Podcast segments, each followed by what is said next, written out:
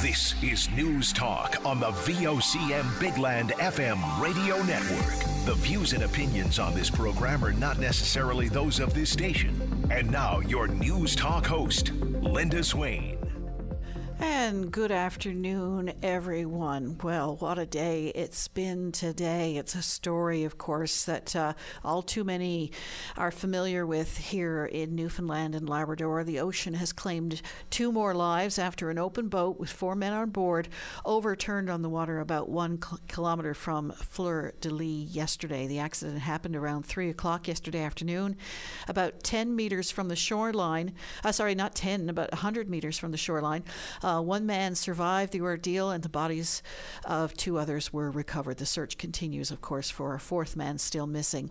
Well, the uh, Senate held hearings in St. John's today on the impact of seals on various species, bringing harvesters and industry officials together. And of course, uh, Fleur de Lis and uh, the Baie Verte Peninsula as a whole, very well known for its. Um, um, participation, I suppose, in the seal fishery. The FFAW's Greg Pretty told reporters this morning that the union and its membership are shaken by the news. Absolutely tragic. Uh, we are heartbroken.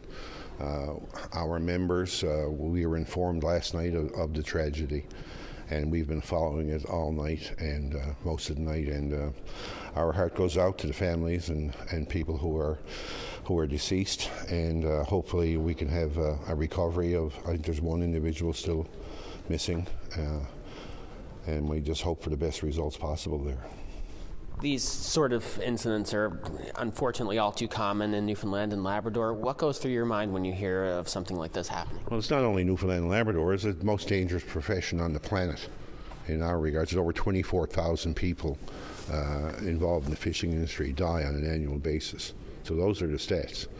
So uh, we have uh, there's a safety association in place here to combat that. Uh, it's an educational process, and we you know uh, this just points to to uh, what can happen, and you know we need to w- do more work.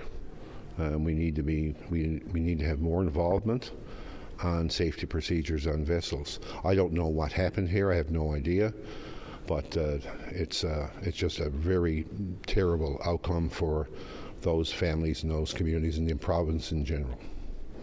What's your message to the industry now, an industry that's grieving once again?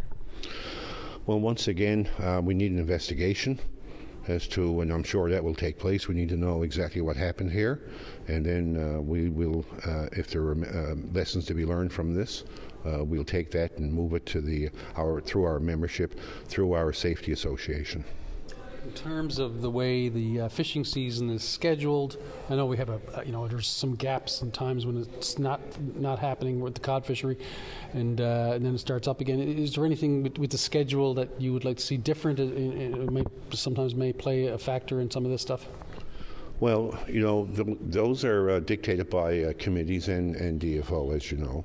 Uh, so if, if there are lessons here uh, uh, with respect to scheduling, we'll certainly, uh, I'm sure our committees will look at that and we'll, we'll have a thorough investigation ourselves as to what happened and if in fact the seasonality of the fishery is, has an impact here.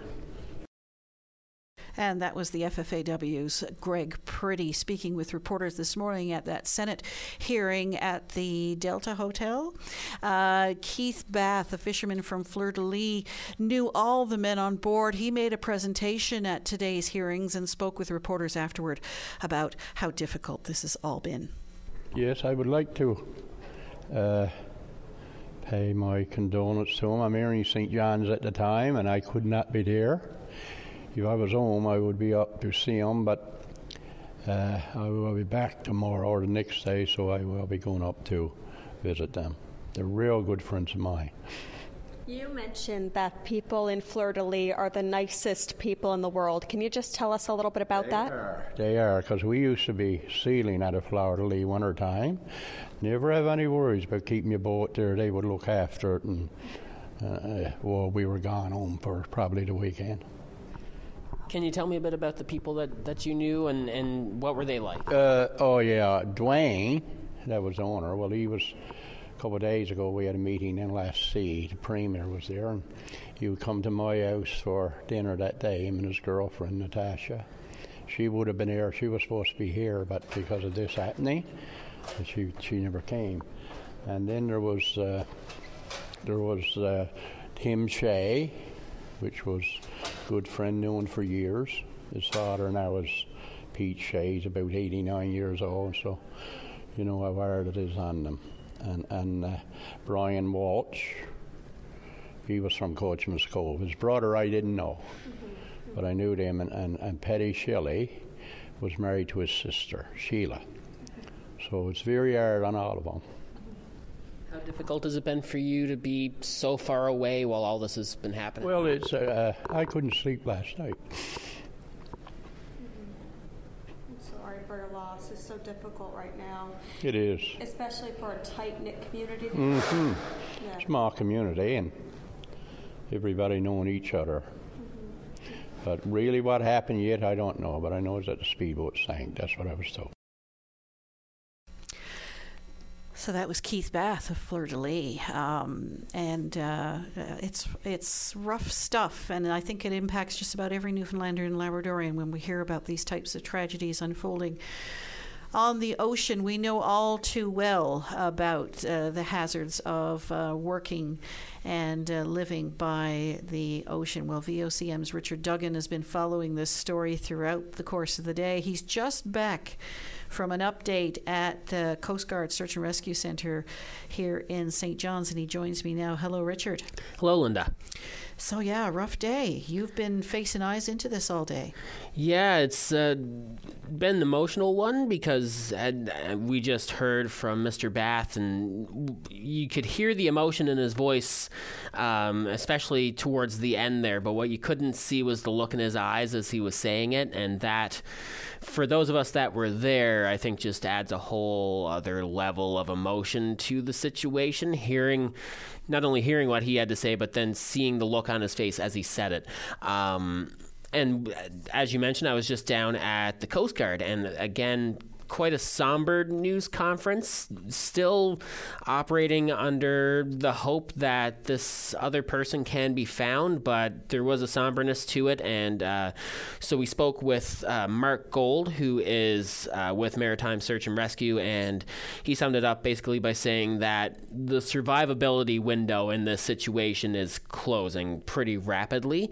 So they're exhausting all of their uh, resources now, uh, and that is why, as we heard, the RCMP has announced that the search has been extended to land, and that is part of the reason why uh, we learned today that that that has taken place because that survivability window is closing. They want to make sure that they've ticked all their boxes basically and you know if there's a chance that this person has made it to land they want to make sure that they check and, and make sure Yes, because this only occurred about, I mean, 100 meters. It doesn't sound like that much, but if you're in the water, it's, you know, it's an eternity. It's very far away, but, uh, you know, relatively close to the shoreline. So I guess they have to explore the possibility that this, uh, this uh, fourth man somehow made it to shore.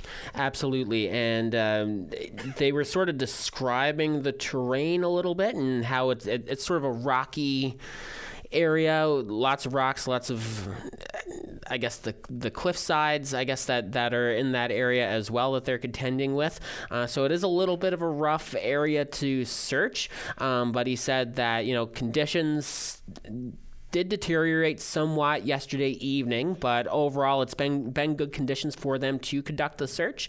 And he never gave any sort of timelines on you know when the the potential of the search uh, being called off. Uh, he just said that the search is ongoing. They're going to keep going, and you know operations right now they're having the conversations, but as of right now they're still very much focused on finding this man. Do we know anything about the circumstances? We know it was an open boat, 23 feet mm-hmm. long, four men on board, uh, sank. Um, unconfirmed reports indicating it may have been swamped or something like that. When you think of an open Mm-hmm. boat on the water, it, it can happen.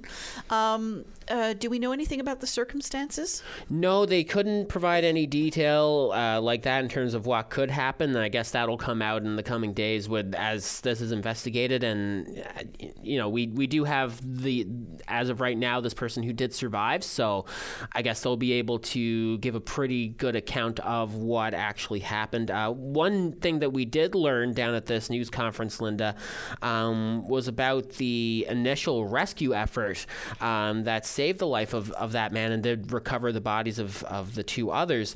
Um, they told us that it was uh, another vessel that just happened to be in the area and they came upon the scene and they hauled this guy, the survivor, out of the water and they retrieved the bodies of the other two and then put in the call to the Coast Guard and that's when they arrived. So all of this, that initial effort was from just uh, another vessel that just happened to be in the same area. Just extraordinary. I know that Mr. Bath, uh, Keith Bath, also spoke to reporters after the uh, recording devices were off and offered you some more, I guess, perspective from a long time fisherman. Yeah. Yes. Yeah. And you know, just to put this into perspective, he's, you know, he he left school when he was in, in his mid teens, and uh, you know, he's in in his I think mid seventies now, and he's been fishing his entire life, and uh, you know, he's seen this sort of stuff happening, and he, it was spoke he spoke to us after the fact about you know how something similar had happened to them, and in which you know their boat uh, was compromised in a way, and they sort of you know they had to navigate that, and it just goes back to show that you know the sea is unpredictable, and when you go out there, um, you know, and we heard from um, Greg Pretty a little while ago, and I think he summed it up by saying it's the most dangerous profession in the world, and it, it ties back to that as well. And you know, he had said that you know it those circumstances, it can go either way. So, uh, you know, there's not much else to say at the moment. Just, uh, you know, hearts go out to the families, and hopefully, we're hoping for a positive resolution to the search effort. Richard Duggan, thanks so much. Thank you. Well, coming up, the opposition demanding answers following a news report indicating that the province is planning a hydrogen pipeline through Labrador. We'll have details on that coming up right after this. This is News Talk on VOCM. Stay informed and have your say on the news of the day with your VOCM. Join Linda Swain weekday afternoons from 4 to 5 p.m. for an hour of talk and discussion with decision makers and listeners like you. News Talk on your VOCM. And we're back. Well, the opposition is demanding answers following a news report indicating that the province is planning a hydrogen pipeline through Labrador. Opposition leader David Brazil joins me now. Good afternoon, David Brazil. Good afternoon. So, uh, PC's uh, out with this release now, um, asking the question when was Premier Andrew Furey going to disclose his plans for a hydrogen pipeline in Labrador? What's going on? Well, again, I mean, it's the, the question here is about openness and transparency. I mean, any resources that Newfoundland and Labrador has are owned by the people of Newfoundland and Labrador. We're hearing that there's discussions taking place, uh, you know, in Rotterdam in Europe, and yet Roddickton on the Northern Peninsula doesn't know anything about a potential pipeline that would potentially go right through them, right down to our, our national park, through indigenous lands in Labrador. So what we want to know is yes or no. Is there a discussion about a hydrogen pipeline coming right through Labrador, down the coast of uh, the northern coast, right on down to uh, the Stephenville area? Particularly, is that part of a project that's happening out there? Uh, is uh, who's engaged? What does this mean for the environment? Uh, what does this mean for employment in Newfoundland Labrador? What does it mean? Is it part and parcel of the negotiations with Quebec? Because uh, they do talk about, you know, the uh, Muskrat Falls. They talk about Gull Island. Is this part of the 2041 negotiations? We need to know, or the people of this province need to know, if this is happening. Uh, what degree it's happening at, who's engaged with it, what does it mean for the people of this province, and is it a safe environmental process to, to move forward here? So many questions, and the lack of openness and transparency is seen again. We saw it with the cyber attack a couple of years ago as part of that uh, process there. We saw it on the 2041 negotiations. We had to hear from the Premier of Quebec before we knew there was negotiations happening. So we're asking the Premier and his administration be open and transparent and honest with the people of the province. If this is happening, start engaging people here because the people of this province should have input. If it isn't, let's dispel it right away and explain why you had commissioned this study as part of it, but it's no longer going to be relevant to what's happening with hydrogen power in this province. Uh, in your release, you referenced um, information about uh, the Liberal government's plans for an energy super basin. Uh, what's that all about? Well, this, you know, in part of, of what they had commissioned, uh, the company that had done that had opened up that this is what government was looking at uh, as part of this process, and that they were preparing papers to be discussed at conferences in Europe around what this would mean here in this province as part of this process. So, if they're developing something that's an energy plan, well, explain that and share that with the people of this province. Share it with the industries in this province. Share it with the, you know, the trade union and the employees and the contractors. But the taxpayers should be the first people who would know what the plans of government are that supposedly represent them when it comes to our energy production process here and what that means for sustainability and what it means for royalties uh, to be able to provide services for the people of the province. So this secrecy thing again, you know, it's starting to rear its ugly head again about what's happening and people not knowing uh, what uh, is the play for the future of our energy uh, production in this province. You indicate that the uh, article from The Independent indicates that uh, the Department of Industry, Energy and Technology is not pitching uh, this plan to investors, but instead is signaling. You're asking what's the difference? Yeah, exactly. At the end of the day, if, if you put something out there, industry would then assume that you're in favor of it and that you would support it. Is that true or not? Again, the simple question to the Premier right now and his administration is there a pipeline on the table for discussion? Or isn't it? And if it is, who have you engaged? Who are the partners? Is it private sector? Is Quebec involved here? Has the federal government been engaged? Tell us about the indigenous conversations you had with the indigenous communities. We know you haven't because we've already had, you know, one of the indigenous groups say they haven't been consulted. So what's happening here? It is, you know, finding out after the fact from outside entities. That's not how we should make decisions in Newfoundland and Labrador. Newfoundlanders and Labradorians should have input into what's going to be sustainability for their future and future generations. David Brazil, appreciate your time. Appreciate this, Linda. Take care. And that is opposition leader uh, David Brazil uh, raising um, serious questions about uh, that report in The Independent indicating that uh, there are plans in the works or discussions underway on a hydro pipeline through Labrador and uh, parts of Newfoundland. Um, if you have any thoughts on that, you are certainly welcome to give us a call. Well, uh, the forecast track of Hurricane Lee is becoming clearer with the storm expected to weaken and reach the Bay of Fundy on Saturday as a tropical tropical storm. According to the latest models, the storm will then track through the Gulf of St. Lawrence and pass through the Straits, affecting portions of southeast Labrador and the west coast and central Newfoundland. David Neal with the Environment Canada Weather Office in Gander spoke with me earlier today. Hello, David Neal.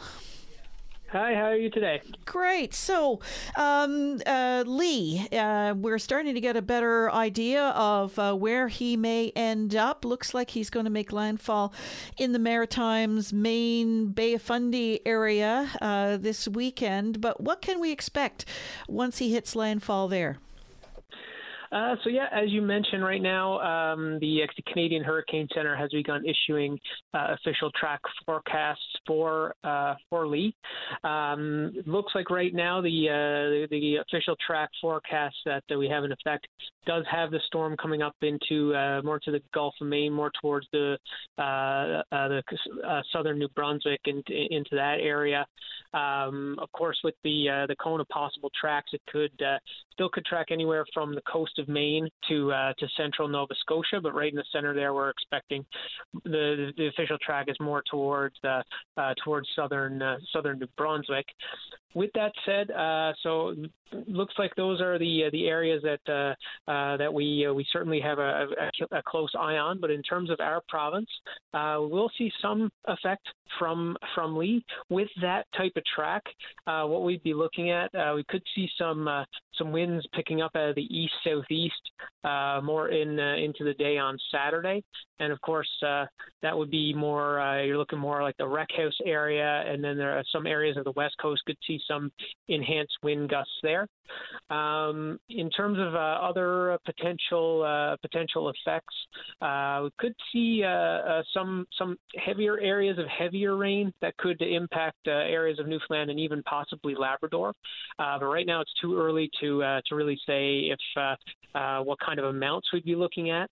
Um, but it does look like we could see some some some areas could see some some, some heavier rainfall at times throughout throughout this weekend coming in the more kind of Saturday Sunday time frame uh, for those areas. Finally, um, looking at uh, uh, with that type of track, uh, we'd expect uh, kind of the the uh, the area with the highest water levels be more confined closer to uh, closer to the storm center. Um, uh, so in terms of anything kind of storm surge related, that should stay well away from from Newfoundland. But with that said, we could still see some some higher swells and some higher waves moving into the south coast uh, more in the Saturday Saturday night time frame. Um, unlikely to be anything uh, overly significant for that area, but just uh, just for people who uh, who are um, uh, kind of near the the coastline could see some higher waves and some dangerous surf conditions that could come up uh, throughout the weekend. So certainly a good idea to kind of stay away from the coastline for that. Uh, so traditionally, or what we understand of hurricanes is usually wind on the right side, rain on the left. So Labrador may see a little bit more rain. The island, perhaps a little bit more in the in terms of wind. Um, with that type of track, that would be uh, that, that would likely be the uh, the scenario. So, kind of uh, looking at the official track, would put really Newfoundland more on that sort of uh, kind of kind of west of the uh, west of the track, and then Labrador would be a little more kind of north of the north of the track. So uh, in that sense, uh, uh, certainly, but um, really with the winds uh, looking more in advance of the storm as the east easterlies are picking up, and those areas of the west coast that tend to see those uh, those enhanced winds uh, will likely see some some some level of enhancement, especially really the House area. but a few other areas along the west coast as well. Um, so certainly, as the storm comes up, could see uh, some higher rainfall, even in parts of Newfoundland as well. Uh, but um, as I mentioned prior, it's a little too early to tell at this point to, to, to be able to locate exact areas and what some of those uh, what some of those uh, rainfall amounts will be at, the, at this stage. So stay tuned for that. And I see Margot looks like she's going to fizzle out without affecting anyone. Yeah, Margot uh, is uh, kind of hanging out over the open Atlantic, going to kind of meander around a little bit over the next uh, next few days and uh, and weekend uh, a bit. So uh, as it as it looks, that that storm should stay well enough away from from the island. Eventually, it will. It, a lot of the longer range guidance is expecting it actually to uh, to hang. Uh, it, it, does track a bit to, to the west, but then eventually will track uh, away to the east uh, uh, after uh, a number of days, according to a lot of the long range guidance. So, really, the big, um, the more focus right now is is on on Lee and what what it'll do in in the Atlantic region. All right, we'll keep people informed. thanks so much, David. Not a problem. Thank you. That's David Neal with Environment Canada with the latest on Lee. Well, we're overdue for the news, but when we come back, uh, a caller wants to raise a um, issue about parking fees around MUN and the Miller Centre. When we come back right after this, this is News Talk on VOCM nutrition, exercise, keeping the cold at bay. Whatever keeps you feeling great, the Wellness and Healthy Lifestyle Show on your VOCM. And we're back. Uh, and we're going to go to the lines now. Uh, Leonard Henneberry of CBS is on the line. Hello, Leonard. Hello, uh, Linda. How are you today? Oh, grand. How are you? Good. Enjoying the short bursts of sunshine that we're having in CBS. Short, but you always get it somehow. Yeah, because it's God's country, so that's why I choose to move here when I come back from Alberta. I was going to say to Claudette, I said, "What's up with the CBS crowd? Always uh, bragging about the weather, but she's one of them, so I'll leave that alone." yeah, exactly. Uh, my uh, beef today is with uh, the parking that uh, my daughter's in her second year of nursing. Uh, she's between the Miller Center and the Health Sciences She's got to pay for parking at the both uh, uh, centers. Uh, isn't it enough that uh, they're paying tuition and books and uh, Well, basically, the they got us in the poorhouse. Uh, I speak for all families that have uh, kids going to uh, uh, schools and what have you. Uh, you know what I mean? Where does it end? You know what I mean? It's unreal. She got to travel back and forth from upper gullies every day. You know, I mean, the cost of gas is outrageous. Uh, where do it end? It, basically, they got us in the poorhouse. So how does that work then? Uh, when she's attending classes, where does she park, and and how does she pay? Is it a is there a daily rate? Is there uh, you know a monthly rate that she can pay? How does that work? Uh, she gets a card uh, for the parking at the Miller Center, which uh, basically is a, a straight up fee of sixty dollars for September till I think it's December, and then additional fee after that and then she's got to go over to the Health Sciences and do our our clinical, which is another sixty dollars. And uh, you know, I mean, it's uh, and last time I checked, uh, we need nurses in uh, our province, uh, but we're getting uh, charged for uh, trying to help the uh, the province when it comes to uh, nurses. So. Uh, I don't know what the student union's got to say about that. I don't know if you've had any calls in the last little while about that. Uh, but uh, I, I mean, it's uh, it's frustrating, uh, Linda. You're raising an interesting point, and I mean, she doesn't even have really the option to take public transit if she wanted to save on parking. No, and CBS, that's long overdue. I hope uh, Darren is listening and council because it is long overdue. Mount Pearl's got it, Paradise has got it in the last three or four years. We got a bigger population than Paradise, so uh, we are a city. So uh, why isn't that available to uh, the public? We pay enough taxes as it is, so. Uh, we need the services here. We don't have laundromats here. That's another thing. But you know what I mean? Uh, the list goes on. But you got the sunshine. Yeah, well, we, you know, I mean, that's free, right? I don't mean to be facetious, but what would you like to see done there, uh, Leonard, especially for uh, nursing or medical students that uh, who are attending the Health Sciences Center or the Miller Center? I'm not. I'm not only uh, talking about the, the students. I'm talking about the public, general public. When you got to go and see a loved one, or you got to go in for an appointment. Okay, it's not fair. Okay. So that's my beef. Uh, the money is, you know, you you're uh, robbing Peter to pay Paul, okay? And uh, basically, at the end of the day, these government officials, uh, they, like I said, they don't care. At the end of the day, they can uh, whine and talk about it all the time, but nothing gets done, and that's the frustration as a taxpayer. you know I mean. Uh, why why is no one doing anything about it? You got the opposition there, the PCs. Uh, I don't know where their uh, what their take is and their views on it, but uh, or the student union. I'll go back to them. Uh, that or uh, that group. Uh, there's nothing being done. You know what I mean to help alleviate this uh, problem. You know what I mean? And I don't know. I just I'm just frustrated. I guess uh, as a parent. You know what I mean? Uh, I want to see my daughter do good, but Jesus, causing us the arm or leg at the end of the day to have ever get a uh, they have a good job. You know what I mean? Yeah, no, I hear you, Leonard. I'd like to see what uh, others have to say about it. You're raising some interesting points there. Thank yeah, you very much. And, uh, I'm only one voice, but uh, hopefully someone's listening, and uh, this hopefully we can do something to alleviate the expense that. Uh, that that's incurred uh, with uh, this situation with uh, you know, in the parking. You know what I mean? Uh, I've just used that as an example, Linda. There's other issues out there, but you know what I mean. Uh, I'm just, I'm just, uh, I'm not happy with the way things are. Indeed, and when you know we're we're getting hit from every direction, so it seems. Yeah. I mean, uh, groceries alone. Um, you can't um, walk out the door, Linda. No, no you can't walk out your door. You got to have at least a hundred dollars in your pocket and then some. You got to go to Costco and buy recyclable toilet paper. there you go. Leonard, I don't mean to laugh, but it's a serious situation. Thanks so much for your call. Okay, thank you for taking my call and listening to me today. Take Alrighty, care. Alrighty, you too. Bye bye.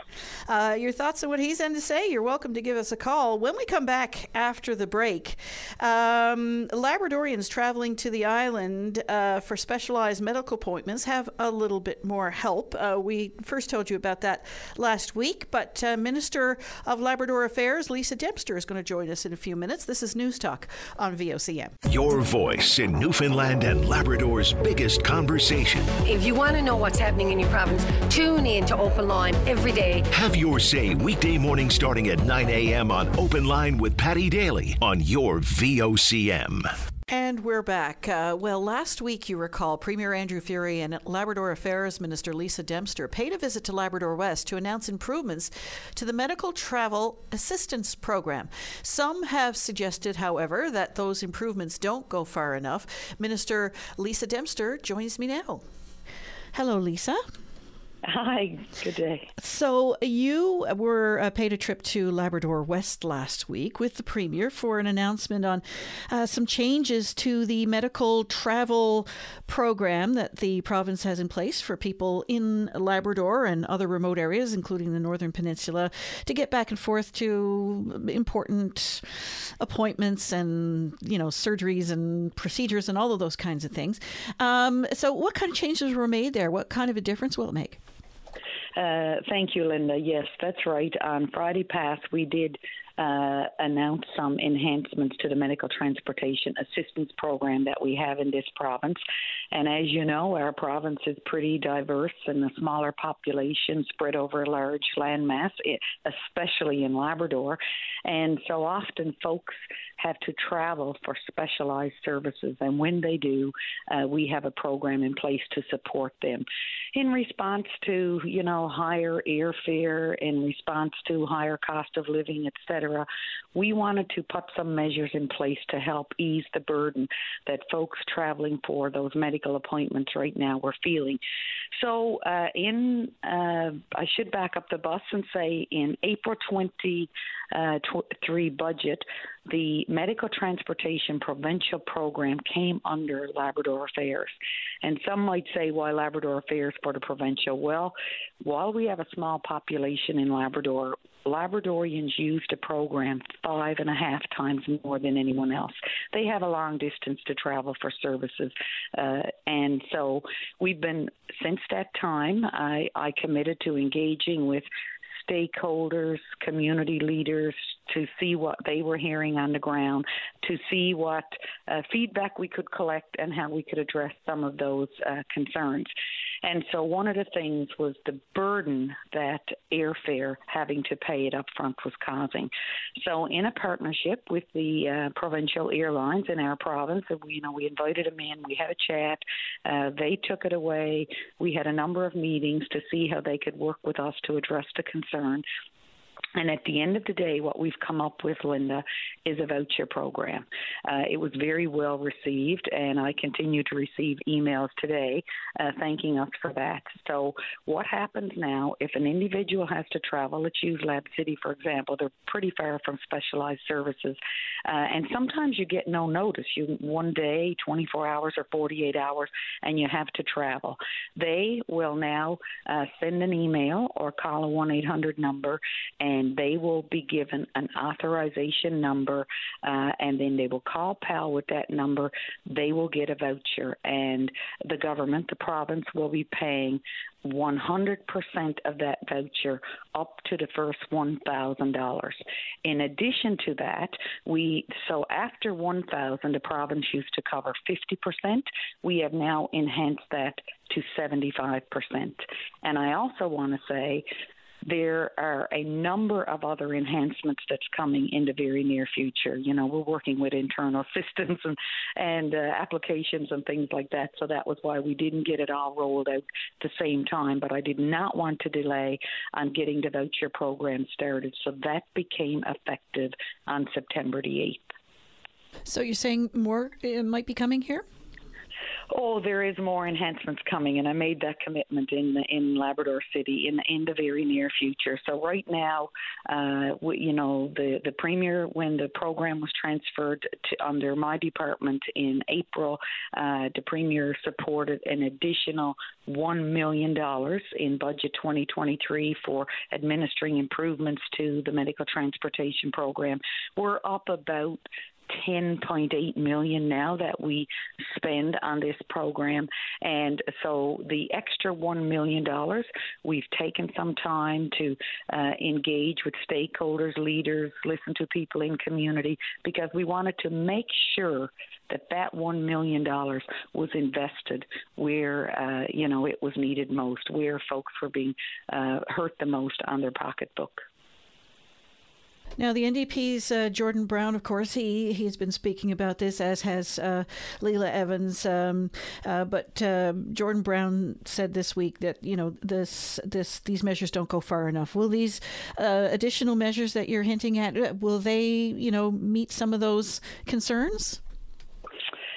What I want to say is a couple of things, Linda. Uh, number one, I would I would love to see us continue to do more. Since I have been involved with government, we have moved a number of enhancements along. In 2021, something I had lobbied for for several years came into effect, and that was where we started uh, covering uh, a per diem and overnight accommodation for folks who stayed in private accommodation and allowed them to continue to uh, receive a meal per diem. What was happening up to that point is folks could come into the city, stay in a hotel, get reimbursed uh, a portion of that, but if they stayed with family, there was nothing. And I knew many seniors that would come in and would welcome staying with Johnny or Susie who's at MUN, but not stay in on them if they didn't have anything to give them.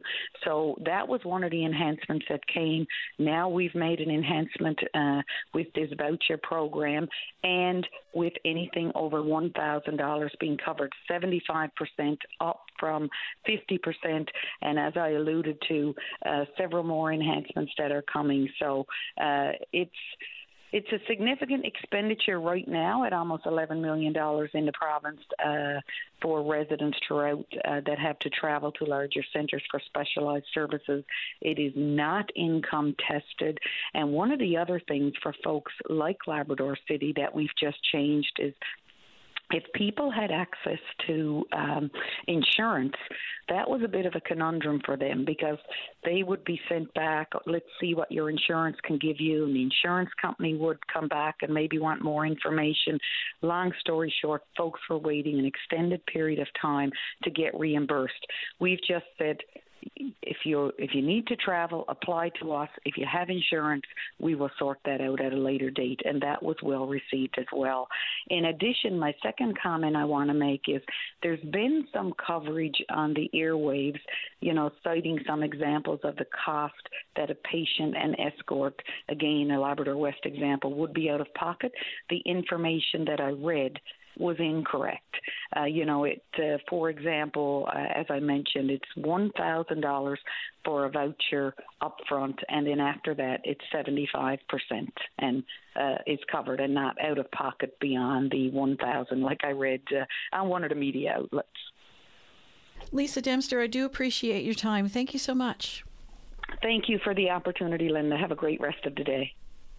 And uh, that is Labrador Affairs Minister Lisa Dempster talking about that uh, voucher and sort of clearing up, uh, I guess, some of the questions that surrounded uh, whether or not it goes far enough to help with those out of pocket expenses up front. you can just appreciate, uh, Claudette, you and I, if we have to go for a medical appointment or we have to go in for a procedure or surgery or whatever, we just take a cab or someone drops us off at the hospital and we don't think anything more about it than that. But if you're in Labrador West and you get a call saying, you know, we have an opening, can you be here on Thursday? You have to make all those plans ahead of time to get a plane ticket to come on down here probably bring somebody with you. You don't want to travel alone and then be in hospital by yourself. You want somebody with you who's going to be able to, you know, help you along, we'll say. Uh, so that used to be a, an expense that they'd have up front. Now you would get reimbursed for it, but sometimes you had to wait. And then, of course, there was that added, as Lisa Dempster just said, that added twist, if you will. If you have insurance, that will cover it. But of course, we all know what it's like. Uh, that takes a while as well. On a good day, if you're not dealing with anything serious, yes. I mean, this is huge. I was just listening to the conversation, and I was just so happy for the people of Labrador because, um, you know, when you are experiencing something as in crisis, could be something that's a serious health thing. That's the last thing you want to do, as you know, to have to deal with um, the insurance, the paperwork, the it's the stress. You're compounding. Yeah. You know. Yeah. Everything that's happening is stressful enough, and then you're compounding the stress on top of. You're supposed to be trying to get better. All this should be seamless. You should just be able to hop aboard and then deal with it after. And by that, that seems to be what she is saying. Yeah, Is that we'll deal with this for you. It's one thing to have to get on a plane and go for an appointment. It's another thing if those appointments have to be repeated. Yeah. Um, so you know, how do you stays. deal with that? And Yeah. there's just so so many things after that. Longer stays away from your family, that kind of thing. I mean, again, you're supposed to be concentrating on your health and getting better, and that just compounds the problem when you have to uh, address the financial aspects of it as well. Just good on you. I'm just so happy for the people of Labrador to be able to uh, actually get that. I'm actually excited about what she's going to be announcing next. we uh, we take some of these things for granted because we're a relatively small population. and we feel like we know everyone, if you know what I mean. Um, but Newfoundland and Labrador has a huge geography. Yeah, I and that's think one of the we things do that you know that- government that. is continually you know sort of having to grapple with is this enormous geography with a very small population spread out everywhere. and then coming into St. John's, perhaps not being familiar with it. Course, you'd want to take somebody and have that person help you navigate the healthcare system as well. Um, this this is huge, and I love the piece too. That uh, I believe, um, correct me if I'm wrong, but I think she said that you could be reimbursed if, or you know, helping out those people that could be friends that they could be staying with. They get to be reimbursed somehow. So at least you know there's that. Yeah, you, I mean, a lot of people would want to bring their spouse or their uh, son or daughter or, Mhm. you know, some support person with them. So, um, anyway, there's a lot of challenges uh, related to, uh, you know, how to help people out when we've got such a, like I said, a Big geography, Huge yeah. geography. Um, well, I don't know. You've been watching the international news, Claudette, but the, the situation in Morocco is just overwhelming, isn't it? Have you Yes. seen any of the pictures? I have. I've just been reading about it. Yeah. Oh Yeah. my goodness gracious, what they're dealing in, and, and beautiful Marrakesh. I mean, one of the uh, premier tourist destinations, I suppose, in North Africa. Um, you know, people from all over Europe go because it's so close, relatively close, right? Go to Marrakesh all the time, and I know I've known people who have gone to Morocco and tell me what an extraordinary experience it is. But this ancient, ancient city with this rabbit warren of these little tiny laneways, you know, between buildings and stuff, it's just it's got this uh, extraordinary charm and feel Mhm. about it.